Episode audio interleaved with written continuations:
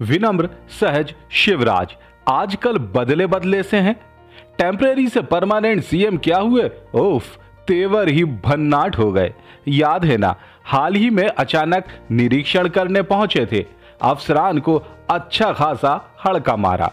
ये तो ठीक है साहब, लेकिन अब जो शिव बाबू ने भाषण में चमकाइश का डोज दिया है ना, उफ, लगा ही नहीं कि ये पुराने वाले शिव बाबू हैं। घर मकान सब तोड़ ताड़ के बराबर कर रहे हैं। ऐसे गुंडों को, बदमाशों को तबाह कर देंगे। करना चाहिए कि नहीं? अरे ज़ोर से बताओ, करना चाहिए कि नहीं? कोई गुंडा, कोई दादा, कोई बदमाश, कोई पाखंडी नहीं छोड़ा जाएगा। और ऐसे बदमाश भी सावधान हो जाए। जो प्रेम के नाम पर धर्मांतरण का पाप करते हैं बेटियों को बहलाते, फुसलाते। ऐसे बदमाशों को ठीक करने के लिए लव जिहाद का कानून बना के उनको भी ठीक कर दिया जाएगा।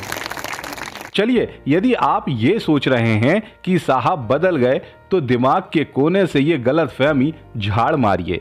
ना तो साहब बदले हैं और ना ही ये आगे का काम करने का तरीका ही होगा। बल्कि ये तो उस चुनाव की तैयारी है जो कुछ माह के भीतर ही सामने आने वाले हैं।